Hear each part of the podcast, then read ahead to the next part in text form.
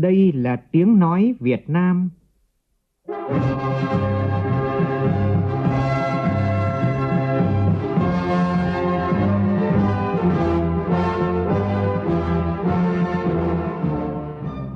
là tiếng nói Việt Nam, phát thanh từ Hà Nội, thủ đô nước Cộng hòa xã hội chủ nghĩa Việt Nam.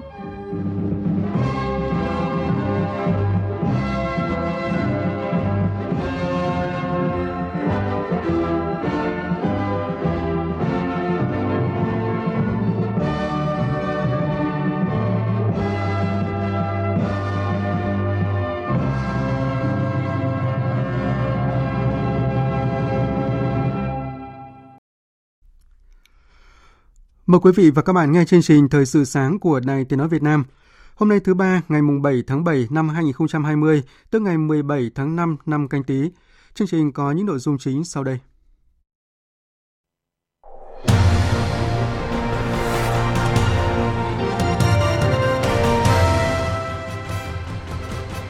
Tổng cục Hải quan cảnh báo tình trạng 100% doanh nghiệp được kiểm tra đều có vi phạm về gian lận xuất xứ hàng hóa. Gia Lai, Con Tum khẩn cấp đề nghị hỗ trợ 100.000 liều vaccine chống dịch bạch hầu. Hôm nay là hạn cuối cùng thí sinh đăng ký và xác nhận thông tin đăng ký dự thi tốt nghiệp trung học phổ thông. Trong phần tin thế giới, Pháp công bố danh sách chính phủ với nhiều bộ trưởng mới. Quân đội Ấn Độ, Trung Quốc bắt đầu rút khỏi khu vực biên giới, hai bên cùng tỏ rõ ý định hạ nhiệt căng thẳng ở biên giới. Trong chương trình, biên tập viên Đài Tiếng Nói Việt Nam có bình luận nhan đề Việt Nam, cơ hội cho những điều khác biệt.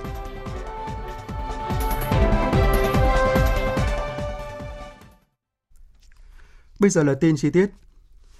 Phải khắc phục những hạn chế yếu kém, tận dụng tốt cơ chế chính sách tài chính ngân sách đặc thù trong nghị quyết 115 của Quốc hội có hiệu lực vào tháng 8 tới để phát triển nhanh hơn.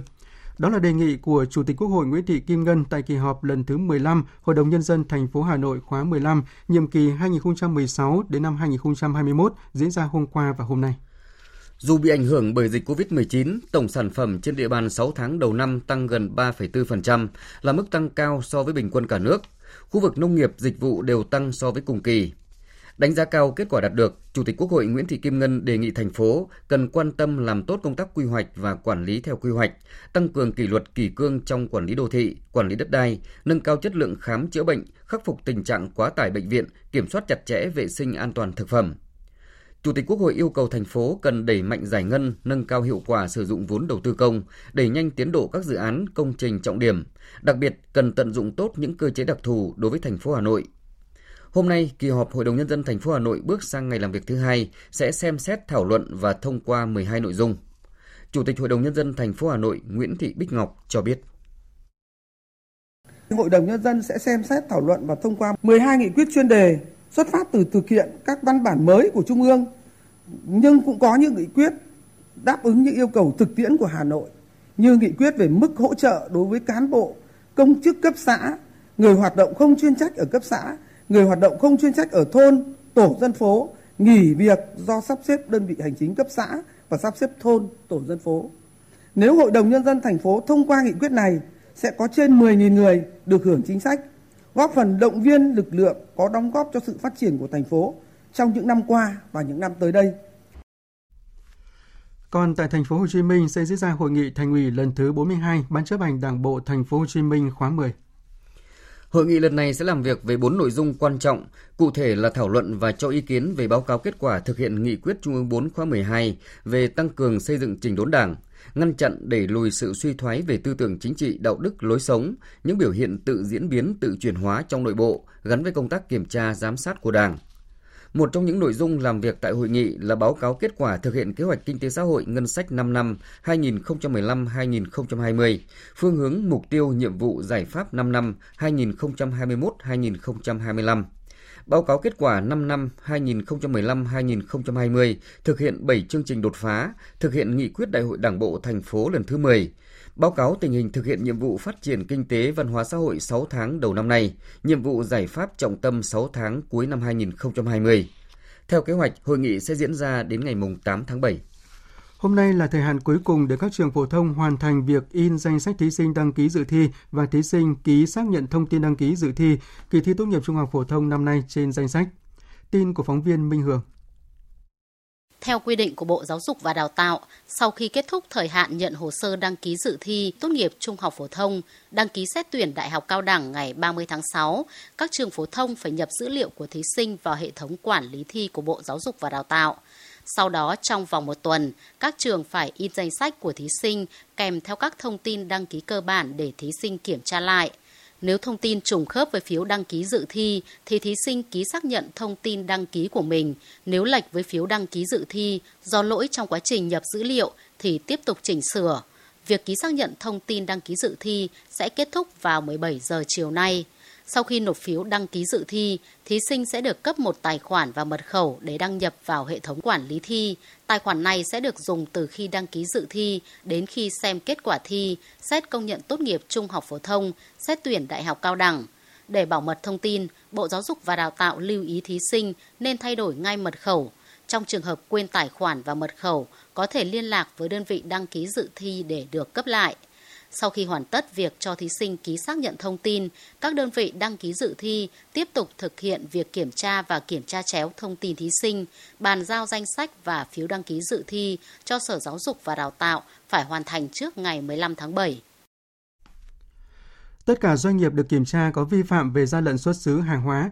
Đó là thông tin được Tổng cục Hải quan đưa ra tại cuộc họp báo chuyên đề hoạt động kiểm tra, điều tra phòng chống gian lận xuất xứ hàng hóa xuất khẩu của ngành hải quan diễn ra vào chiều qua tại Hà Nội. Phản ánh của phóng viên Phạm Hạnh. Thời gian qua, Cục Điều tra chống buôn lậu đã tiến hành xác minh 30 doanh nghiệp thuộc các nhóm hàng dây dép, ắc quy, linh kiện, điện tử, gỗ, gỗ ván sàn. Các nhóm hàng này được sản xuất từ nguyên liệu nhập khẩu đã đáp ứng điều kiện chuyển đổi mã số nên không đủ cơ sở xác định có gian lận xuất xứ. Điều đáng nói là các bộ phận linh kiện nhập khẩu không trải qua bất kỳ công đoạn gia công sản xuất nào hoặc chỉ gia công đơn giản, không làm thay đổi bản chất hàng hóa. Toàn bộ linh kiện hoàn chỉnh không đủ điều kiện đạt xuất xứ Việt Nam theo tiêu chuẩn. Ông Nguyễn Hùng Anh, Cục trưởng Cục Điều tra chống buôn lậu, Tổng cục Hải quan cảnh báo 100% doanh nghiệp kiểm tra thì đều có vi phạm về gian lận xuất xứ hàng hóa.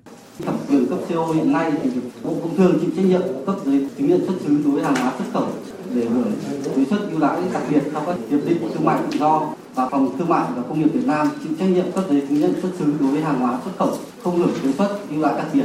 Như vậy là ngoài các cái đơn vị trên có thẩm quyền cấp CO, thì hiện nay Bộ Công Thương không ủy quyền cho các tổ chức khác thực hiện cái việc cấp giấy chứng nhận xuất xứ hàng CO tổng trị giá hàng hóa xuất khẩu của các doanh nghiệp và dưới CO trị giá rất lớn, trên 600 tỷ 6 tháng đầu năm nay, toàn ngành hải quan đã thực hiện kiểm tra, điều tra xác minh gần 80 vụ việc, phát hiện 24 vụ việc vi phạm về xuất xứ hàng xuất khẩu. Hải quan đã phối hợp với Bộ Công an điều tra một vụ việc có dấu hiệu làm giả giấy chứng nhận xuất xứ với số tiền xử phạt vi phạm hơn 33 tỷ đồng. Theo Cục Chế biến và Phát triển Thị trường Nông sản, Bộ Nông nghiệp và Phát triển Nông thôn, khối lượng gạo xuất khẩu tháng 6 đạt gần 410.000 tấn với giá trị đạt 207 triệu đô la, đưa tổng khối lượng và giá trị xuất khẩu gạo 6 tháng qua đạt gần 3 triệu rưỡi tấn với 1 tỷ 710 triệu đô la, tăng cả về khối lượng và giá trị so với cùng kỳ năm ngoái. Tính từ tháng 1 đến tháng 5, Philippines đứng vị trí thứ nhất về thị trường xuất khẩu gạo của Việt Nam với 40% thị phần, tiếp đến là Senegal, Indonesia và Trung Quốc. Ủy ban nhân dân tỉnh Khánh Hòa đang chuẩn bị các thủ tục thực hiện đấu giá quyền sử dụng đất tại khu vực sân bay Nha Trang cũ.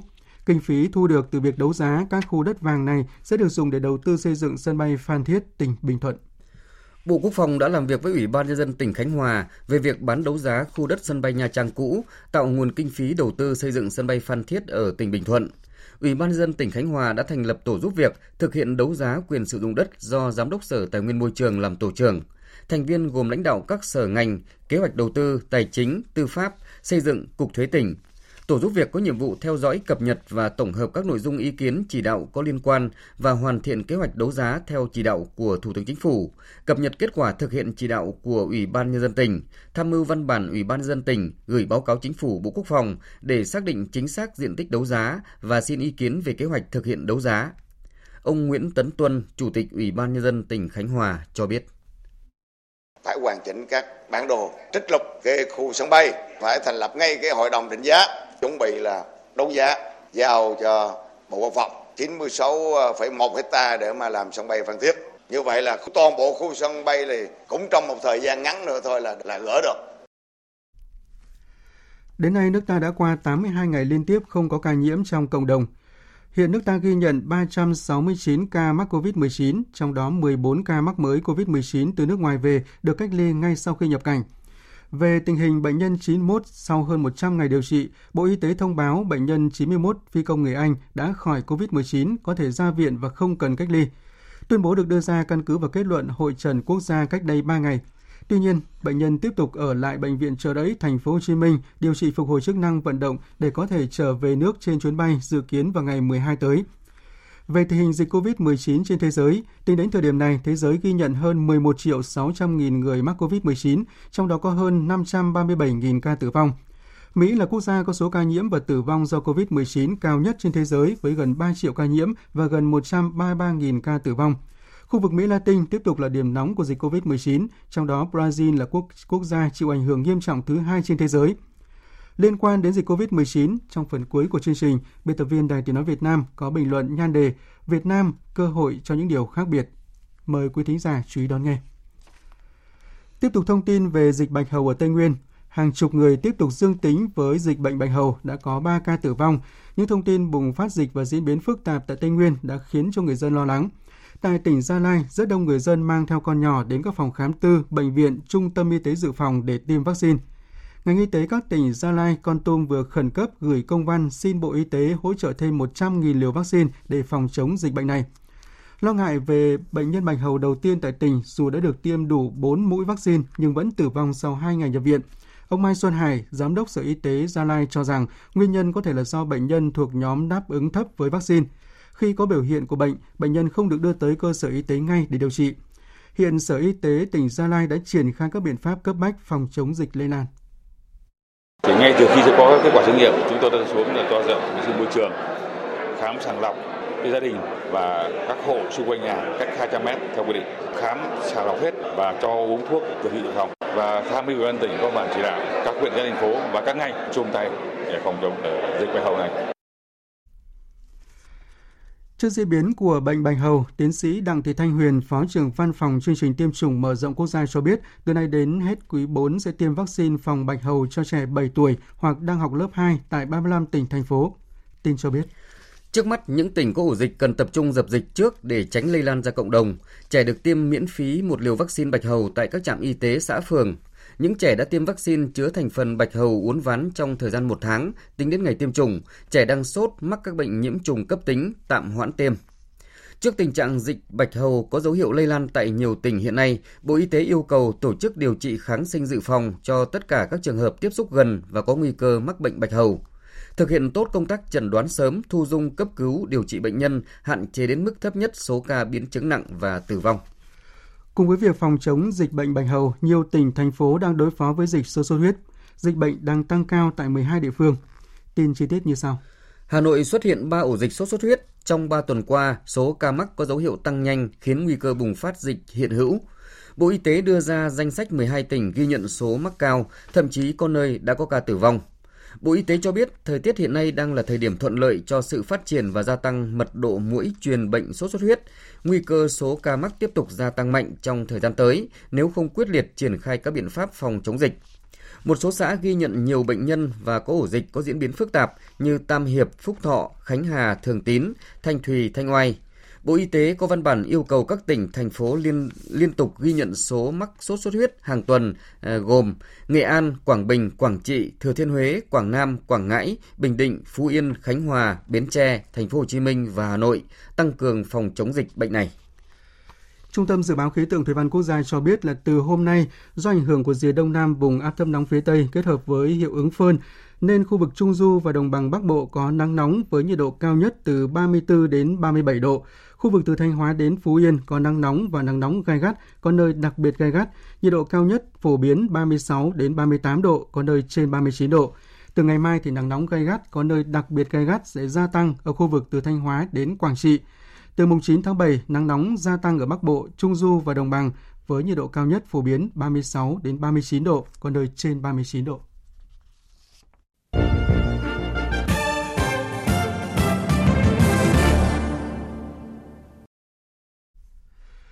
Xin chuyển sang phần tin thế giới. Lần đầu tiên trong vòng 6 năm, hai tàu sân bay của Mỹ cùng diễn tập quân sự ở khu vực Biển Đông. Đây được coi là hành động thể hiện sức mạnh quân sự của Mỹ trong bối cảnh các yêu sách chủ quyền của Trung Quốc tại khu vực này. Tin cho biết. Mỹ điều hai tàu sân bay tới khu vực Biển Đông trong lúc Trung Quốc chấm dứt các cuộc diễn tập quân sự của mình gần quần đảo Hoàng Sa thuộc chủ quyền của Việt Nam. Tuyên bố của Hải quân Mỹ cho biết, dưới tên gọi lực lượng tấn công tàu sân bay Nimitz, hai tàu sân bay USS Nimitz và USS Ronald Reagan hôm qua đã thực hiện diễn tập nhiều hoạt động tác chiến nhằm phát huy tối đa năng lực phòng không và mở rộng phạm vi của các cuộc tấn công chính xác tầm xa trên biển được phát động từ tàu sân bay. Quân đội Ấn Độ và Quân Giải phóng Nhân dân Trung Quốc hôm qua đã bắt đầu các hoạt động giảm đối đầu, rút binh lính và thiết bị quân sự khỏi khu vực tranh chấp ở thung lũng Gawan và khu vực Gura Hot Spring ở phía đông Ladakh. Phan Tùng, phóng viên thường trú tại Ấn Độ đưa tin. Bắt đầu từ sáng 6 tháng 7, Quân Giải phóng Nhân dân Trung Quốc đã bắt đầu dỡ bỏ các lều bạt và các cấu trúc tạm thời tại các điểm tuần tra số 14, 15 và 17A ở thung lũng Ganwan và khu vực Gogra Hot Spring – một số phương tiện xe cộ cũng đang rời đi về sâu bên trong, cách đường LAC khoảng 1 km và xa hơn. Trong khi đó, các liều bạt tại khu vực ngón tay số 4 ở hồ Pangong cũng đã được dỡ bỏ. Tuy nhiên, các nguồn tin quốc phòng Ấn Độ không cho biết thêm chi tiết về việc rút quân này. Trong cuộc gặp gần đây nhất giữa Trung tướng Harinder Singh, chỉ huy quân đoàn số 14 đóng tại Lê của quân đội Ấn Độ và Thiếu tướng Lưu Lâm, tư lệnh quân khu Nam Tân Cương của Quân Giải phóng Nhân dân Trung Quốc, Hai bên nhất trí bước đầu việc giảm căng thẳng sẽ diễn ra tại các điểm va chạm như Ganwan, Hồ Hot Springs. Tiếp theo, các hoạt động giảm đối đầu và leo thang sẽ diễn ra tại bình nguyên Đép Sang ở phía Bắc, nơi Trung Quốc đã huy động một số lượng lớn binh lính tới đây. Ấn Độ và Trung Quốc cũng đã tổ chức cuộc họp của đại diện đặc biệt về vấn đề biên giới trong tuần qua nhằm tìm giải pháp cho tranh chấp. Hai bên cũng tỏ rõ ý định hạ nhiệt các căng thẳng biên giới. Hội đồng Bảo an Liên Hợp Quốc vừa tiến hành họp trực tuyến thảo luận về định kỳ hoạt động của Trung tâm Ngoại giao phòng ngừa của Liên Hợp Quốc tại Trung Á. Phạm Huân, phóng viên thường trú tại Mỹ, đưa tin. Báo cáo trước Hội đồng Bảo an, đại diện đặc biệt của Tổng thư ký Liên Hợp Quốc kiêm người đứng đầu Trung tâm Ngoại giao phòng ngừa của Liên Hợp Quốc tại Trung Á, bà Natalie Kirkman, điểm lại các hoạt động chính của trung tâm kể từ sau phiên họp định kỳ của Hội đồng Bảo an vào tháng 1 năm 2020. Thời gian qua, trung tâm này đã tập trung vào hỗ trợ các nước khu vực Trung Á ứng phó với COVID-19, thúc đẩy phát triển kinh tế xã hội và giải quyết các vấn đề an ninh phi truyền thống khác. Phát biểu tại cuộc họp, Đại sứ Đặng Đình Quý, trưởng phái đoàn thường trực Việt Nam tại Liên Hợp Quốc, mong muốn trung tâm tiếp tục hỗ trợ các nước Trung Á xử lý các vấn đề cùng quan tâm như ứng phó đại dịch COVID-19, chống khủng bố, quản lý nguồn nước xuyên biên giới, tăng cường hợp tác khu vực và nâng cao vai trò của thanh niên và phụ nữ 31 bộ trưởng trong chính phủ mới của nước Pháp đã được bổ nhiệm với 8 gương mặt mới và các điều chỉnh ở những vị trí quan trọng. Phóng viên Huỳnh Điệp, thường trú tại Pháp, thông tin. 31 gương mặt sẽ có mặt trong nội các mới của tân Thủ tướng Jean Castex đã được công bố. Trong số này, phần lớn các gương mặt trong nội các của cựu Thủ tướng Edouard Philippe được giữ nguyên vị trí hoặc điều chuyển sang phụ trách các bộ khác. Điểm nổi bật trong danh sách các bộ trưởng trong chính phủ mới của Pháp là sự ra đi của cựu Bộ trưởng Nội vụ ông Christophe Castanet Người thay thế là ông Gerard Anh được điều chuyển từ Bộ Hành động và Ngân sách công. Tại vị trí Bộ trưởng chuyển tiếp sinh thái và đoàn kết, bà Elizabeth Bock nhường chỗ cho một gương mặt mới trong chính phủ là bà Barbara Pompili, một cựu thành viên đảng sinh thái. Xét tổng thể, trong lần thay đổi nội các này, 8 vị trí bộ trưởng đã được bổ nhiệm mới, trong đó có các vị trí quan trọng như Bộ trưởng Bộ chuyển tiếp sinh thái và đoàn kết, Bộ trưởng Tư pháp, Bộ trưởng Văn hóa, Bộ trưởng phụ trách các vấn đề bình đẳng giới. Hãng hàng không Air Arabia Abu Dhabi sẽ bắt đầu khai thác các chuyến bay trực tiếp từ Abu Dhabi đến thành phố Alexandria và Soha của Ai Cập kể từ ngày 14 tháng 7 tới. Phóng viên Thế Nguyễn, thường trú tại Ai Cập, đưa tin. Theo kế hoạch được thông báo, hãng hàng không của các tiểu vương quốc Ả Rập Thống Nhất, Air Arabia Abu Dhabi sẽ khai trương chuyến bay đầu tiên từ thành phố Abu Dhabi đến thành phố lớn thứ hai của Ai Cập, Alexandria vào ngày 14 tháng 7 và tiếp sau đó vào ngày 15 tháng 7 là chuyến bay đến tỉnh Soha. Kể từ ngày 1 tháng 7, Ai Cập đã khôi phục hoạt động của các sân bay quốc tế sau 3 tháng tạm đóng cửa. Số điểm đến của hãng này trong tháng 7 trên toàn cầu là 52. Chương trình sẽ tiếp tục với một số tin thể thao.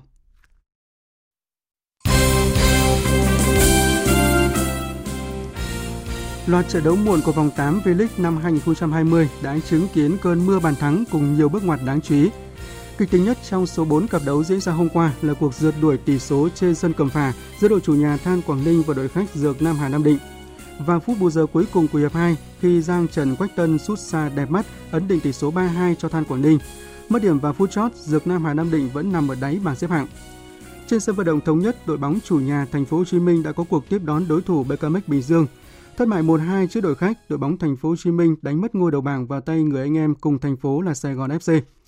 Ngoài ra, mạch trận bất bại của Thanh Hóa bị đứt ở con số 4 khi thua đậm tới 3 bàn không gỡ trước đội khách SHB Đà Nẵng. Tương tự, sau 5 trận bất bại, Tân binh Hồng Lĩnh Hà Tĩnh đã thua 0-1 trên sân Pleiku của Hoàng Anh Gia Lai. V-League năm 2020 sẽ tiếp diễn vào các ngày 11 và 12 tháng 7 với loạt trận của vòng 9. Tại kỳ họp thứ 15 Hội đồng nhân dân thành phố Hà Nội khóa 16, Chủ tịch Ủy ban nhân dân thành phố Hà Nội Nguyễn Đức Trung cho biết đang đàm phán với ban tổ chức giải để thực hiện chặng đua ở Hà Nội vào cuối tháng 11 tới. Hiện tại, thành phố Hà Nội đang đánh giá lại tình hình dịch bệnh, đồng thời đàm phán với ban tổ chức giải đua xe F1 để tổ chức lại chặng đua ở sân vận động Mỹ Đình.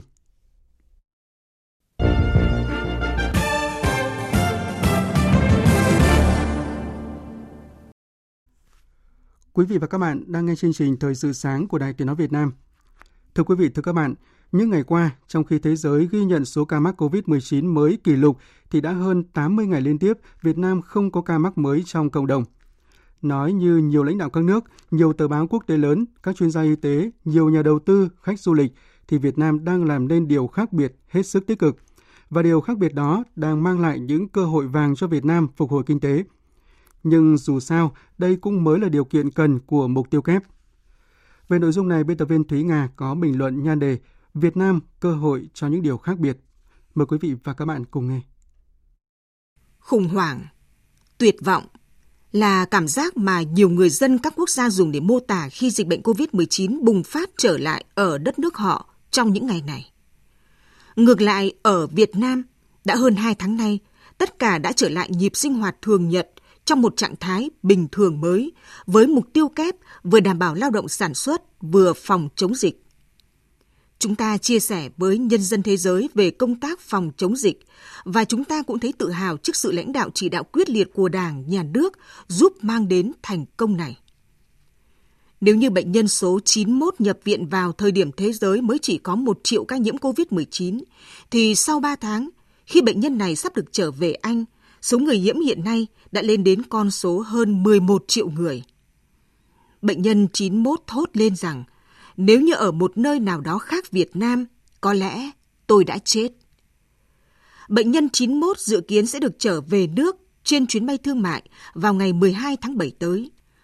Thành công trong điều trị cho bệnh nhân rất nguy kịch này đã tạo dấu ấn và sự khác biệt của Việt Nam trong phòng chống dịch, đúng như cam kết của người đứng đầu chính phủ rằng không bệnh nhân COVID nào bị bỏ lại. Nếu như kinh tế thế giới giảm sâu, tăng trưởng âm vài phần trăm, thì kinh tế Việt Nam vẫn tăng trưởng 1,81%. Dù đây là mức thấp nhất 10 năm qua, thì chúng ta vẫn thuộc nhóm cao của thế giới và khu vực. Nếu như trước kia Việt Nam chỉ được biết đến là một nền kinh tế đang trỗi dậy, thì nay thế giới biết đến một Việt Nam đặc biệt hơn, đó là làm nên điều tuyệt vời trong kiểm soát đại dịch toàn cầu mà vẫn nỗ lực tăng trưởng kinh tế. Việt Nam cũng cho thế giới thấy điều khác biệt, đó là dù nền kinh tế đang phát triển, nhưng nền y học đã tiệm cận thế giới. Dưới sự lãnh đạo của Đảng, sự chỉ đạo quyết liệt của chính phủ, cả hệ thống chính trị đã đoàn kết để chống dịch thành công. Điều đó cho thấy không phải chỉ những nước phát triển với hệ thống thiết bị y tế hàng trăm tỷ đô la mới chống dịch hiệu quả, mà một nền y tế dự phòng toàn dân cũng đã phát huy hiệu quả. Nhìn lại quá trình ấy, nổi bật và rõ nét còn thể hiện được tính nhân văn được hôn đúc của dân tộc. Trong suốt hành trình chống dịch, Đảng, Nhà nước luôn xác định giữ gìn sức khỏe tính mạng của người dân là ưu tiên số một, không phân biệt người dân Việt Nam hay nước ngoài.